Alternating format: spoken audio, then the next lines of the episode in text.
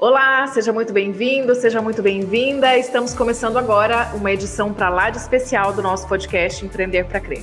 Hoje vamos falar sobre jornalismo, como as empresas do ramo se adaptaram à era digital, como elas se reinventaram durante a pandemia e como vem atuando no combate à indústria das notícias falsas, as famosas fake news, que são consideradas pela ONU uma ameaça à democracia e ao livre pensamento. Para tratar deste assunto extremamente importante, vamos entrevistar o jornalista e editor-chefe do jornal Vale, o principal veículo da imprensa aqui em São José dos Campos. Eu sou Letícia Maciel, sou jornalista, empreendedora e fundadora da agência digital BRZ Content Marketing. Apresento este podcast ao lado do também empreendedor Marcos Antunes, da Soneria Produtora de Vídeos. Oi, Marcos, tudo bem? Oi, Letícia. Olá, ouvintes do podcast Empreender para Crer. Sejam todos bem-vindos e obrigado, Guilherme, por ter aceitado o nosso convite. Tudo bem, pessoal? Foi uma grande notícia, uma excelente notícia o convite de vocês. Eu fico muito feliz. Obrigado, Letícia. Obrigado, Marcos. Espero que a gente possa conversar bastante. Obrigada, também estou muito feliz com você aqui, de receber você aqui no Empreender para Crer.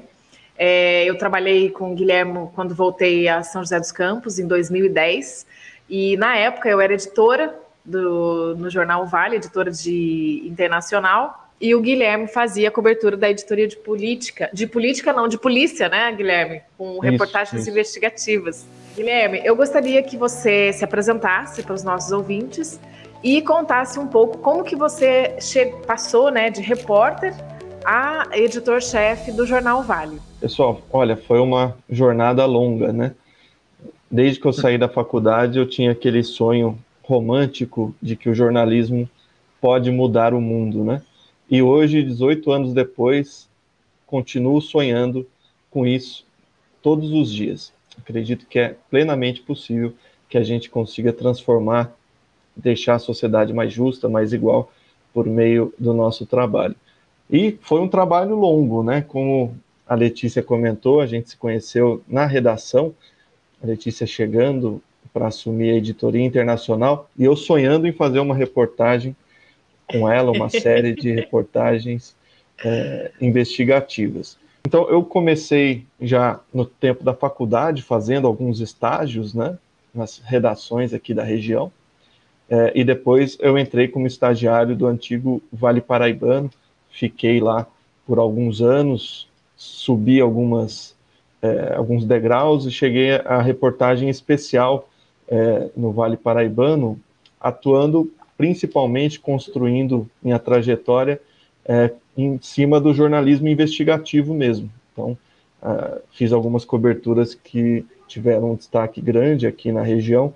Eu acho que a principal delas foi logo após aqueles ataques do PCC, né, que a gente sofreu aqui no estado de São Paulo em 2006 em 2007, eh, eu descobri uma cartilha é, que foi criada pelo, pela facção criminosa com uma orientação sobre a forma de atuação dos seus integrantes, dos seus familiares.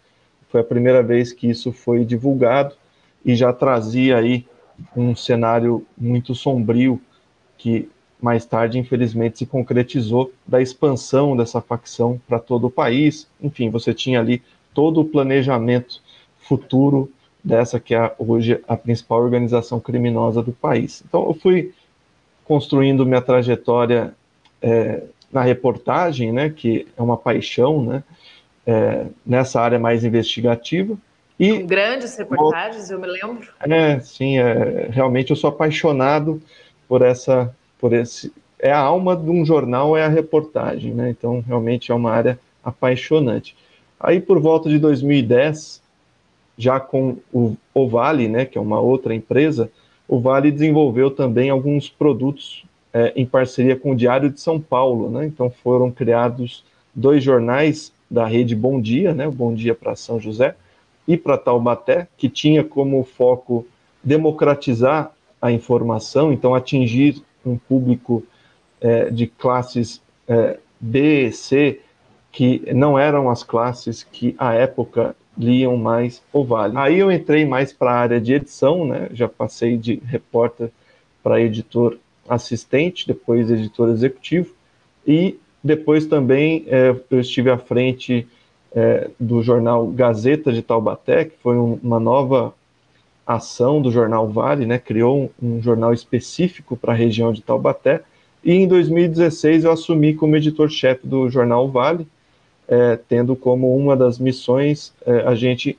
fazer com que o jornal aprofundasse essa multiplataforma, né, que se constituísse na plenitude um gerador de conteúdo, independentemente de onde esse conteúdo seria é, é, espelhado, da onde, como ele seria acessado pelo nosso leitor. Você pode falar para a gente, Gui, da cobertura do, do jornal? Pega, pega litoral, né? Litoral norte. Isso, o jornal ele pega as 39 cidades da região, né, da RM Vale, e ele tem, além de um grande alcance, liderança, seja nas plataformas impressas e digitais também, ele tem um mérito, né, que eu atribuo à equipe, né, ao trabalho da equipe, que é de pautar os demais veículos, né? Então, em geral, é o jornal quem é, é, dita a, a, pauta regional. Então, é um mérito da equipe aqui de editores e de repórteres. Então, o jornal tem essa atuação em toda a RM Vale. O, o jornal ele era um jornal é, unicamente impresso antes, né? Quando é que foi que começou é, a ter a versão online que vocês começaram de fato a, a fazer essa transformação digital? O Vale ele nasce em 2010, né? E já no seu editorial de capa, na primeira edição do jornal, ele já é, mostrava esse, essa bússola, né? De fazer com que o jornalismo ele tivesse pesos iguais, né? Tanto o jornalismo impresso quanto o jornalismo online. O que aconteceu em 2016, 2017 é que a gente decidiu aprofundar esse movimento. Então já existia um site, né? já existia isso. O que nós fizemos foi aumentar o peso e a forma com que a gente é, trabalha a informação. Então, a gente fez mudanças nos processos internos para que o site ele não fosse apenas um reprodutor do que foi é, noticiado é, numa edição impressa. Ele não é isso hoje. Eles têm vidas é, totalmente separadas, né? Então você tem é, diferentes conteúdos. O, a gente fez um, um estudo em 2017 para a mudança, por exemplo, do formato da edição impressa, né? Então a gente tinha a edição impressa é, no formato standard, que é aquele maior, né? E passou para o formato Berliner, que é um formato muito tradicional na Europa.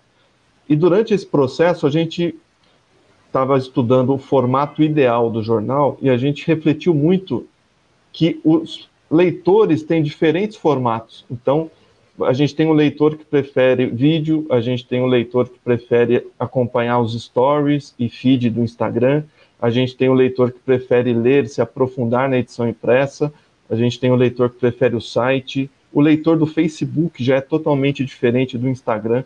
Então, a gente aprofundou esse entendimento de que o jornal Vale, ele não é um, um jornal de papel, né? Ele é uma empresa que tem uma missão é, importantíssima, é porta-voz de uma região tão importante do país, e o nosso papel não é vender papel jornal, né? A gente não é uma papelaria, a gente gera conteúdo. Então, mais importante do que o, o, jornal de papel é o papel do jornal. E o papel do jornal, a gente entende que é informar bem em qualquer plataforma. Então, acredito que a grande mudança que foi feita a partir de 2016 foi esse entendimento, a gente dar mais peso a, a essas outras formas de alcançar o nosso público leitor, né? Acredito que antes a gente tinha já o site e, e outras ferramentas, mas elas eram utilizadas de uma forma menos intensa. Então, nós aprofundamos muito esse processo. Como é que está hoje a distribuição do jornal e se vocês imprimem todos os dias, que dia que o, que o leitor encontra o jornal nas bancas e, e como é que vocês estão trabalhando essa questão do, do, do, home office com a redação toda, toda em casa? Como é que está essa situação do, do jornal hoje? Olha, hoje o jornal ele é um combo, né? Ele não é mais só uma edição impressa, ele, ele entrega informações para o leitor de múltiplas é, formas, né? Tanto é que ele nunca foi tão lido quanto hoje. Só no ano passado a gente bateu um recorde Legal. com 175 milhões de leitores é, lendo o conteúdo, vendo, assistindo, curtindo, enfim, compartilhando é, notícias de qualidade produzidas pelo jornal Vale. É, em 2020, durante a pandemia, o jornal ele se adaptou, é, eu diria até à velocidade da informação, né? Para que a gente pudesse, é, até rebatendo essa epidemia de fake news, estar sempre ali produzindo mais, tendo um antídoto contra essa boataria, a gente intensificou a produção digital, né? Então, a gente é, realmente mais do que duplicou a produção de conteúdo jornalístico de qualidade, principalmente é, sobre Covid-19, um conteúdo, inclusive, que ele é aberto, completamente aberto é, para o leitor, inclusive para quem não é assinante, isso como uma forma de responsabilidade social do jornal.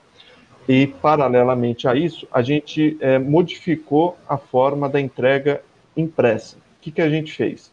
Ao invés da gente ter edições diárias, a gente concentrou é, uma edição que a gente chama de super edição semanal, adaptando essa edição, fazendo com que ela tivesse uma característica arrevistada, que a gente chama, quase como uma revista mesmo.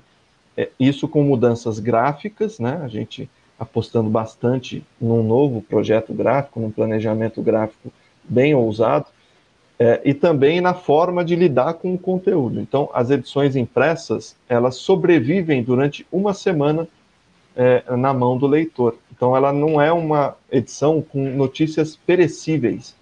Uhum. A, a, uhum. a, ideia é que ela tenha notícias exclu exclusivas ou então que elas ajudem o leitor a refletir sobre aquele tema, elas aprofundem o debate. Então, é um tratamento diferente à informação. Agora, o que é hard news, o que é factual, quem tem responsabilidade de contar isso para o leitor são as nossas redes sociais, é o nosso site. Então, a gente criou uma forma diferente de trabalho em que a gente não tem mais uma pauta. Na verdade, a gente criou três pautas. Tem a pauta do agora, tem a pauta do dia, que é o que nós vamos é, produzir para que o site amanheça é, amanhã com informações novas, inéditas e relevantes. E tem a pauta especial, que é a pauta para edição impressa.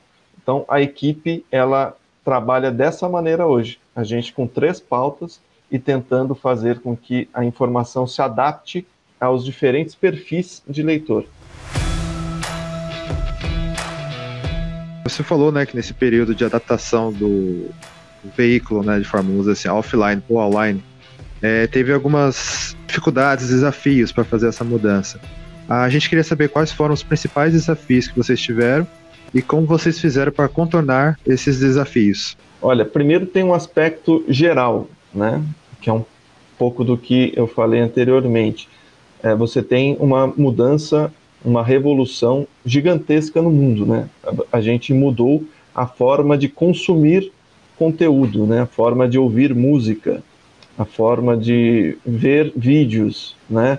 Então é uma mudança de comportamento mundial, né? Talvez uma das mudanças, observando aí em retrospecto, eh, no sentido histórico, né? Com uma velocidade assim assustadora, né? As coisas mudam muito rápido e aqui eu uso um exemplo, né? Você não deixou de ouvir música porque você não compra mais discos de vinil ou porque você não compra fitas cassete ou porque você não compra CD, né? A música continua existindo. Então, é, há uma discussão grande na nossa avaliação, em alguns momentos, sobre o, a plataforma física.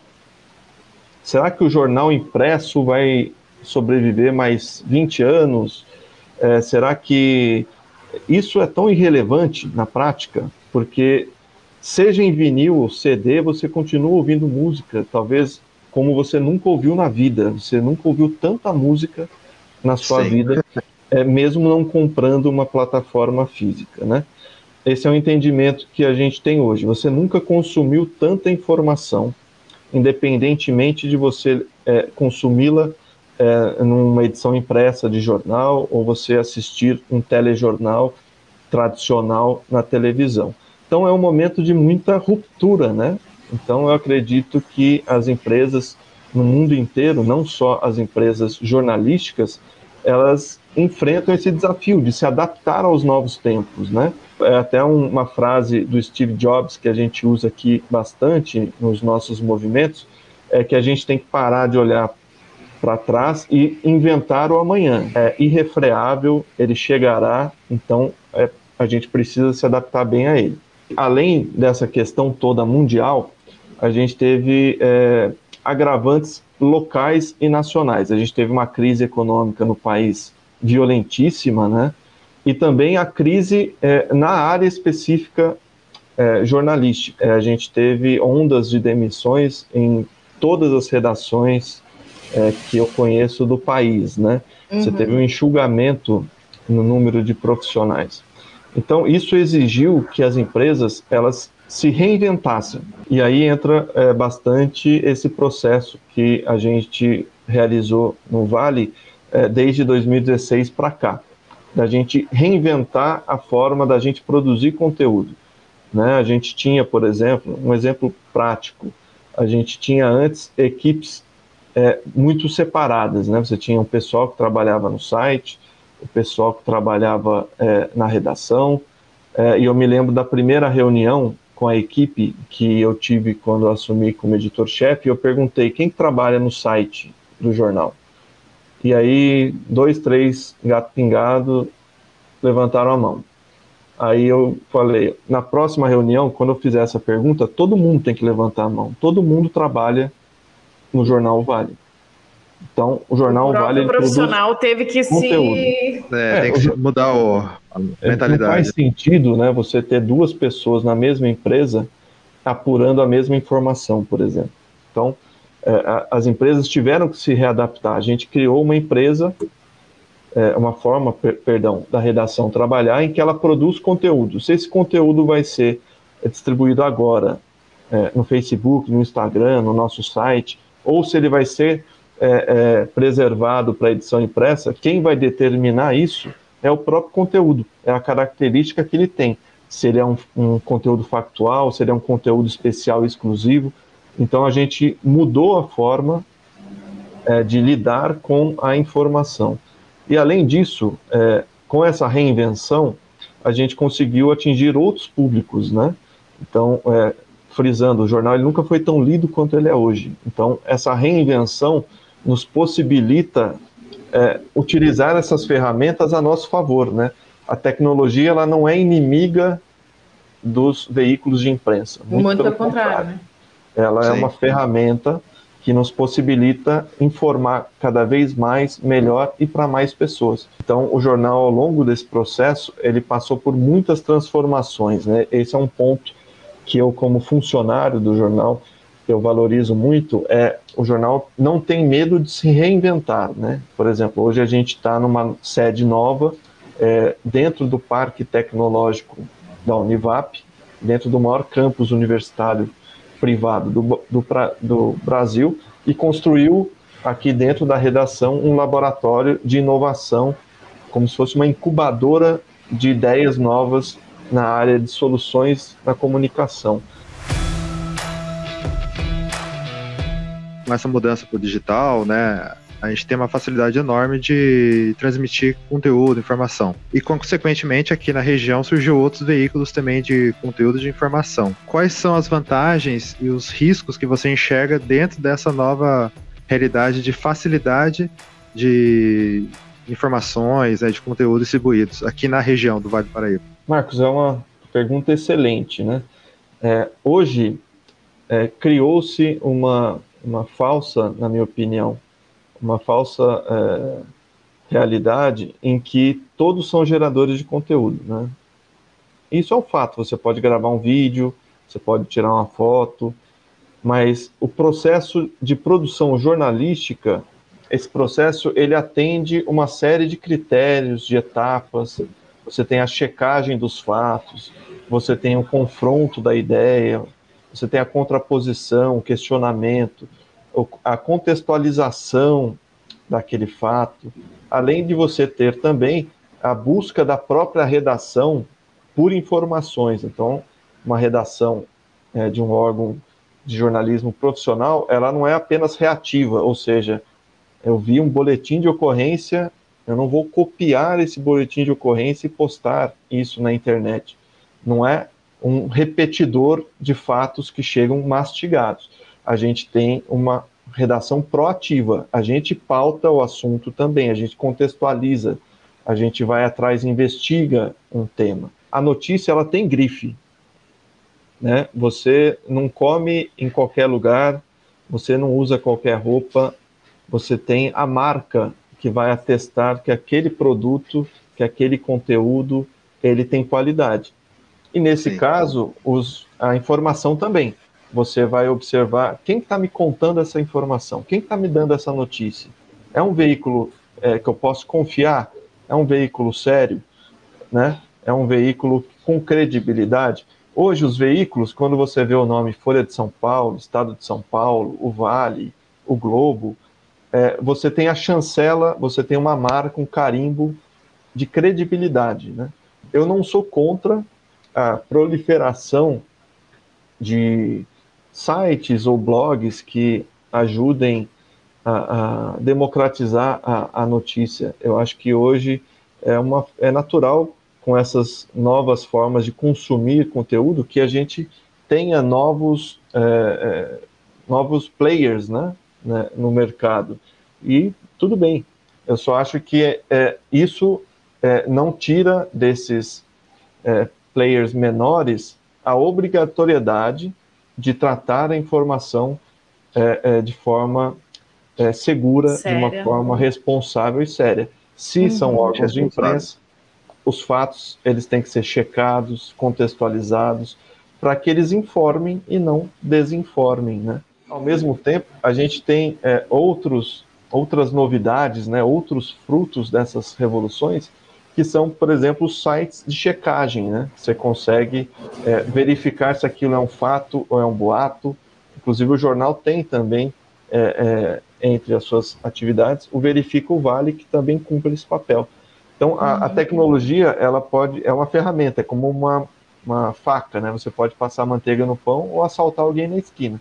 A tecnologia, ela faz com que o jornalismo ele possa ter novas facetas, né? Muitas delas positivas, e quando a notícia é tratada de forma irresponsável, de forma negativa. Em meio ao cenário político atual, né, Guilhermo, é, com essas tensões entre os poderes e a propagação de notícias falsas, é, como que você enxerga o papel da imprensa hoje e, e como que você, é, que dica você daria para quem está nos ouvindo é, saber selecionar essas informações, né? Saber escolher. E aí, se você puder citar alguns exemplos de, de sites que você mesmo usa para checar determinadas informações. É, Lê, essa pergunta é super interessante. É, na sede anterior do jornal, a gente estava ali no Aquários, a gente tinha no hall de entrada é, um grafite que mostrava um farol iluminando é, o globo terrestre, né? E é, era um, um grafite que foi feito por um artista alemão, que ele já é, expôs em mais de 20 países e tal, e ele representava justamente o papel da imprensa, como um farol que ajuda a sociedade com sua luz a chegar até um porto seguro de informação, né? Em meio a esses tsunamis, né, essas ondas gigantescas de fake news. Então, o papel da imprensa hoje ele é ainda mais importante, eu acredito, do que é, há 10 anos atrás, por exemplo, graças a esse fenômeno, como o Marcos é, citou, que ameaça o livre pensamento, ameaça a democracia em todo o mundo, que é o fenômeno das fake news. Né? Esse fenômeno das fake news, é, ele, esse fenômeno tenta hackear a opinião pública. Né? Então, ele realmente é muito grave e tem como principal antídoto a imprensa. É, o papel que a imprensa séria desempenha, seja aqui no Brasil ou em outros países do mundo. Então, a gente tem, é, por exemplo, nos Estados Unidos, após a eleição de Donald Trump, um aumento considerável de assinaturas em alguns dos principais jornais norte-americanos, New York Times, Washington Post e outros. Isso não se deveu ao fato do leitor americano achar que o dono do Washington Post tinha que ganhar mais dinheiro. Ele entendeu que uma imprensa forte era fundamental para que ele fosse livre, para que o país dele fosse democraticamente saudável. É sobre isso que nós estamos falando, né? Você ter uma imprensa livre e vigilante é fundamental para que a democracia ela seja saudável, que ela seja plena, para que nós tenhamos uma sociedade com livre pensamento e liberdade de expressão. E um desses pilares, na minha opinião, uma dessas novidades que a tecnologia é, é, nos disponibilizou, foi a criação desses sites de checagem. Eu vou dar um exemplo, já que a gente está falando de política, do site Aos Fatos, que tem, por exemplo, um acompanhamento de todas as declarações do presidente Jair Bolsonaro ao longo do seu mandato. Então você tem esse tipo de acompanhamento que é fundamental. Então você tem hoje ferramentas para o leitor se informar e com essa enxurrada de informações, né, que a gente recebe todos os dias, ele conseguir separar o joio do trigo.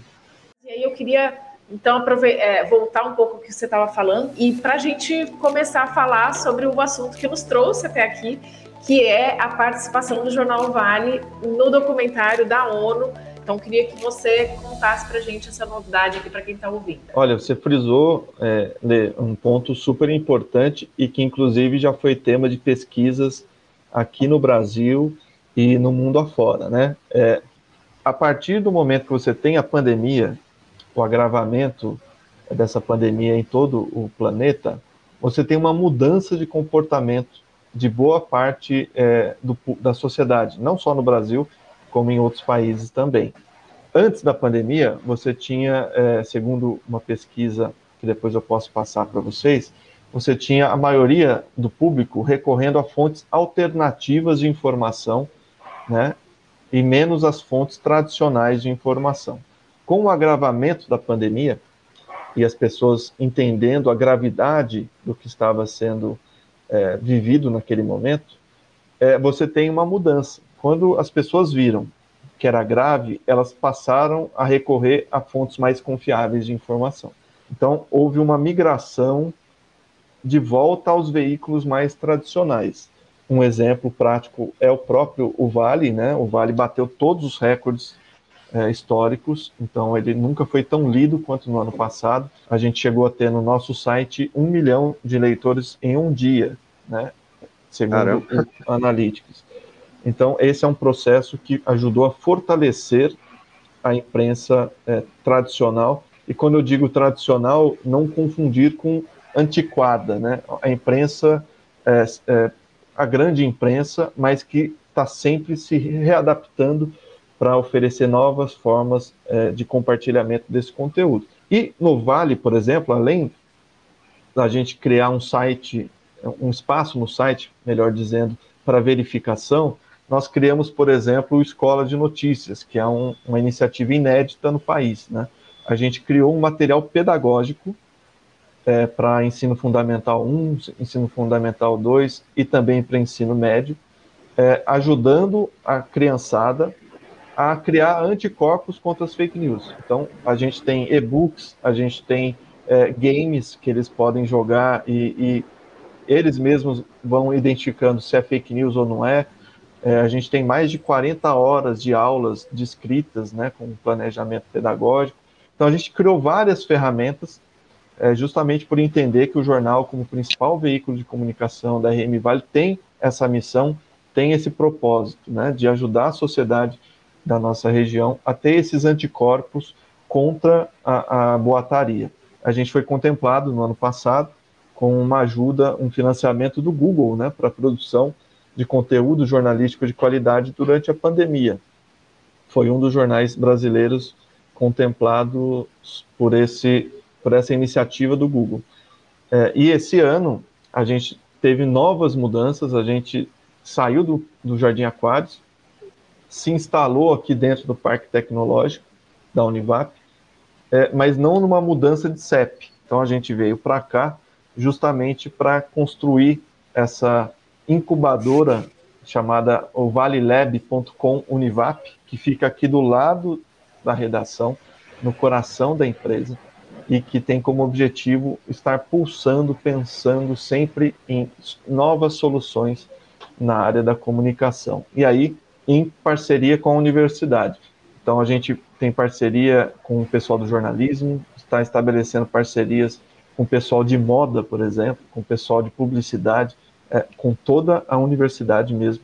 A ideia é que a gente una imprensa e também academia, que simboliza a ciência, que também tem sido tão atacada nessa onda negacionista, para fazer com que a gente tenha a multiplicação de conhecimento. Né? E esse ano também a gente teve duas outras novidades super interessantes vinculadas ao Google, né?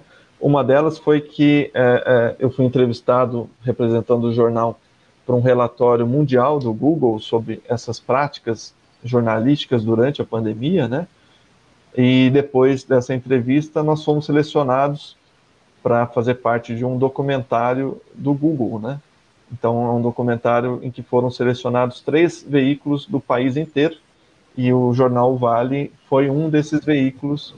Um documentário que sai agora em setembro. Foi produzido pela Conspiração Filmes, que é uma das maiores produtoras do país, né?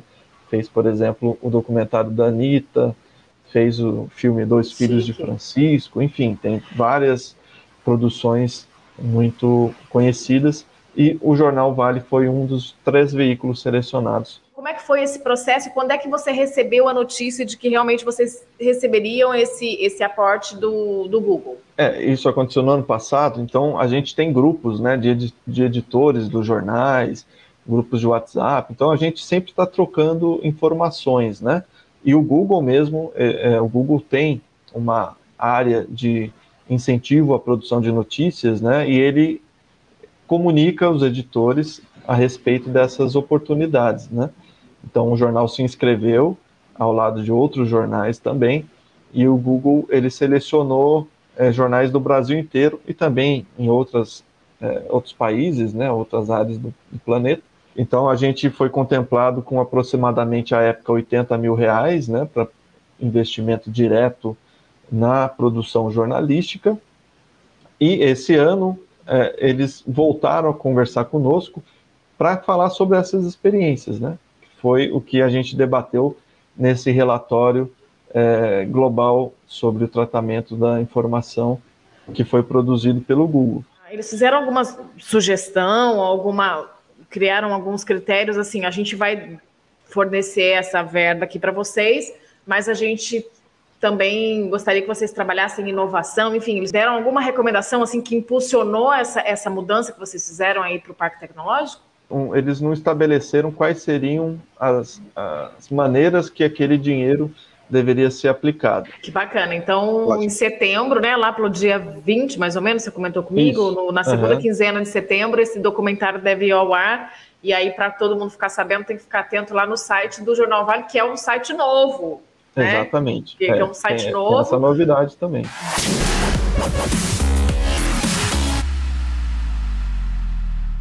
Porque assim, eu, eu já trabalhei 10, 15 anos da minha carreira em, é, com, com redação, mas eu nunca estive do lado do, dos, dos, dos negócios, do, da, da, dos anúncios, né, da venda, da parte comercial do jornal. Então, queria aproveitar esse nosso encontro é, para você contar um pouco para a gente como é que funciona isso e como é que você faz, né, como editor-chefe do jornal, para garantir essa independência.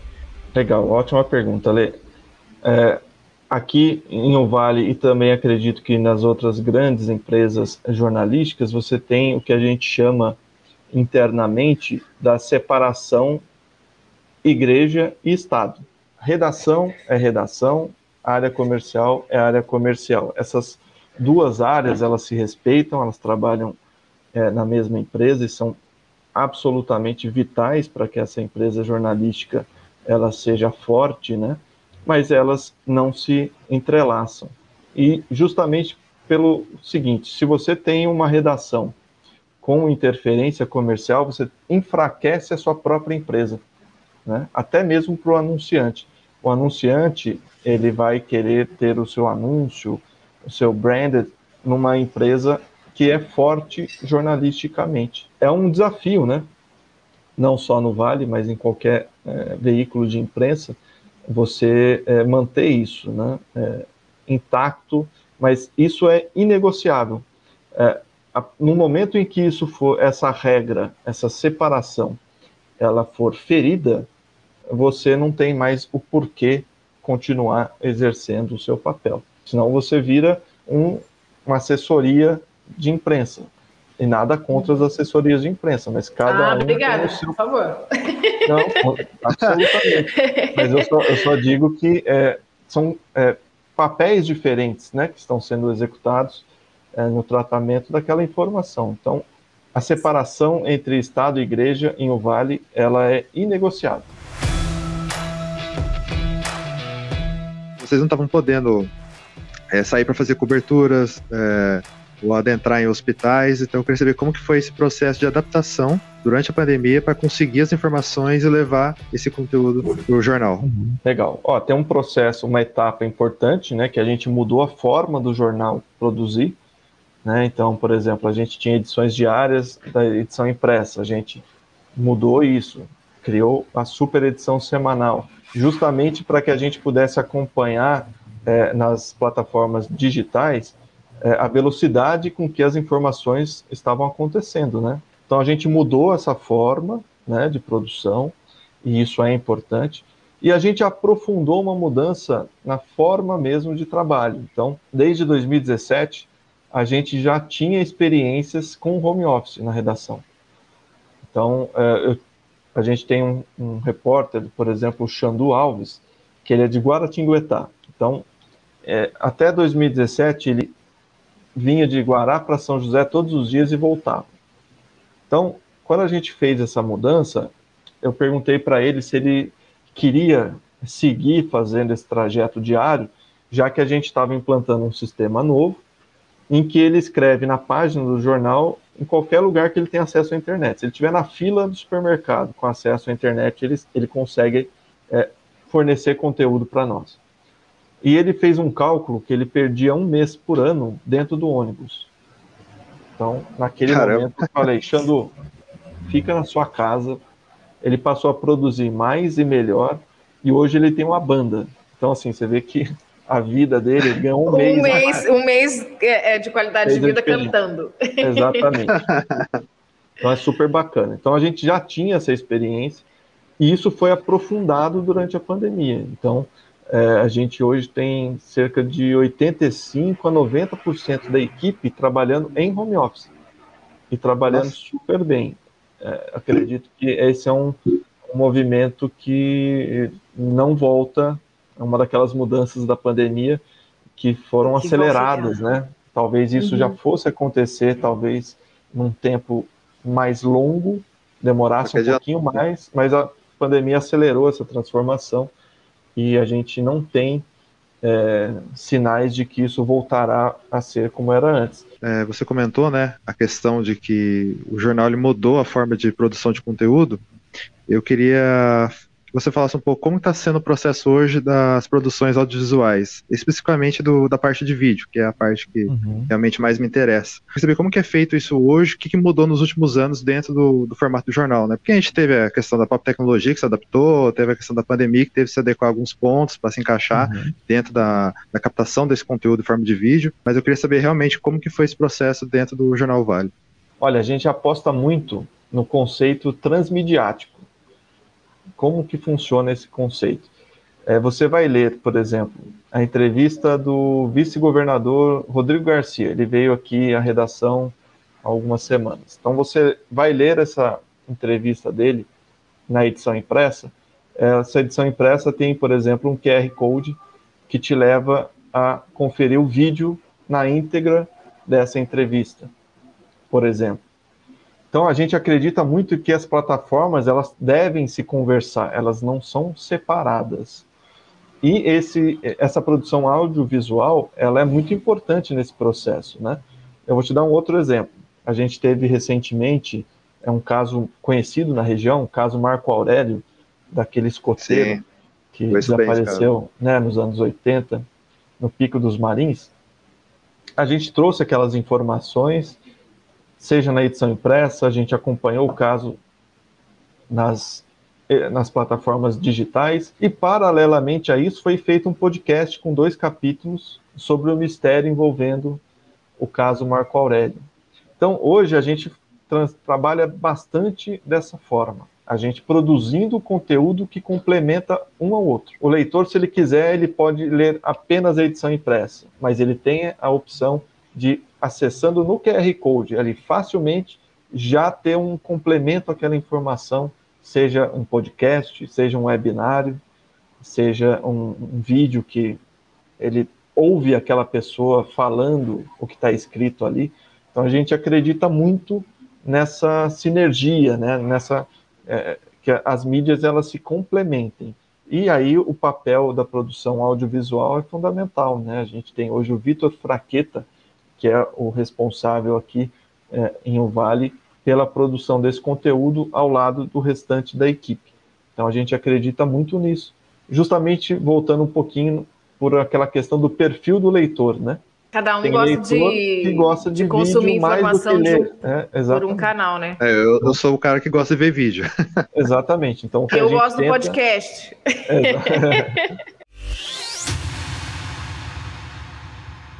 E aí, para falar um pouquinho sobre o Guilherme, eu queria que você contasse um pouco sobre o seu projeto pessoal, para a gente, já está indo aqui para o final do nosso episódio.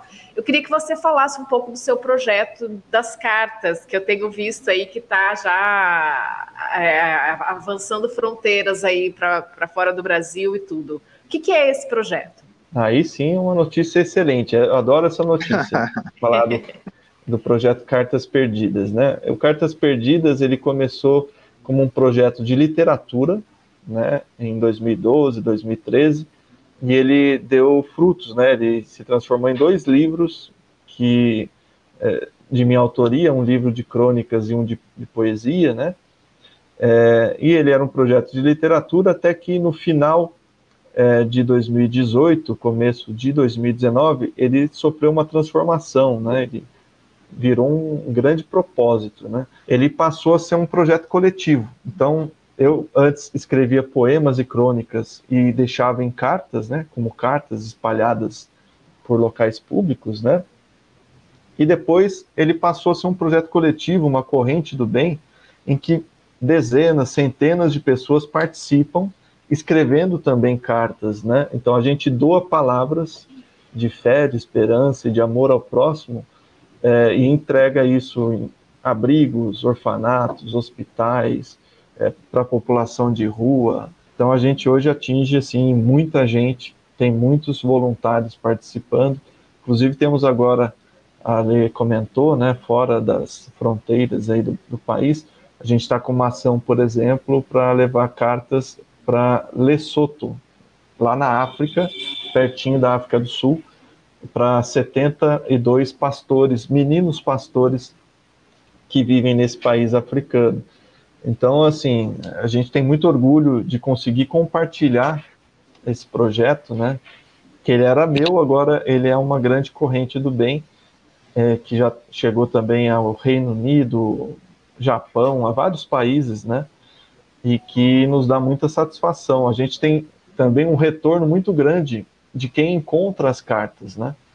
Então, eu vou te dar só um exemplo. Eu já tive o retorno de uma pessoa que encontrou uma dessas cartas e disse que estava decidida a tirar a própria vida. E quando ela encontrou essa carta, a carta tinha como a, mensagem escrita: tente mais uma vez. Então, ela achou, acreditou na fé que ela tem, que aquilo era um sinal para que ela realmente desistisse daquela tentativa e desse mais uma chance para a vida. Né? Uma prova do poder da palavra, né? É, a, a, palavra, ela realmente ela transforma a vida das pessoas e realmente é um mistério. Cada um tem a sua crença, mas a gente perde as cartas, mas eu acho que alguém lá de cima encontra para quem elas devem ser destinadas. Então, quem quiser saber mais, o nosso arroba no Instagram é arroba underline cartas underline perdidas.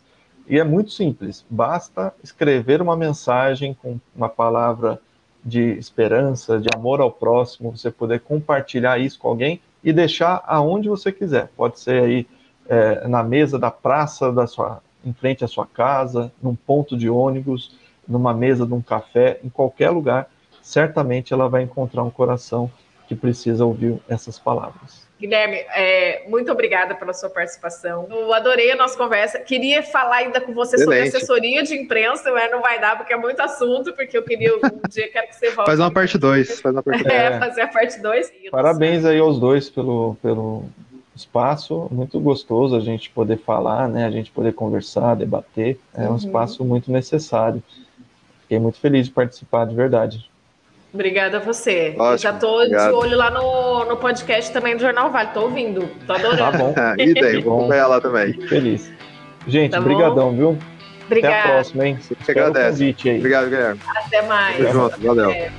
Esse episódio está sendo transmitido pelo Spotify e também pelo nosso canal do YouTube, onde você pode participar enviando comentários e sugestões. Se inscreva no nosso canal do YouTube, dá um like e ative o sininho. Fique com a gente e participe.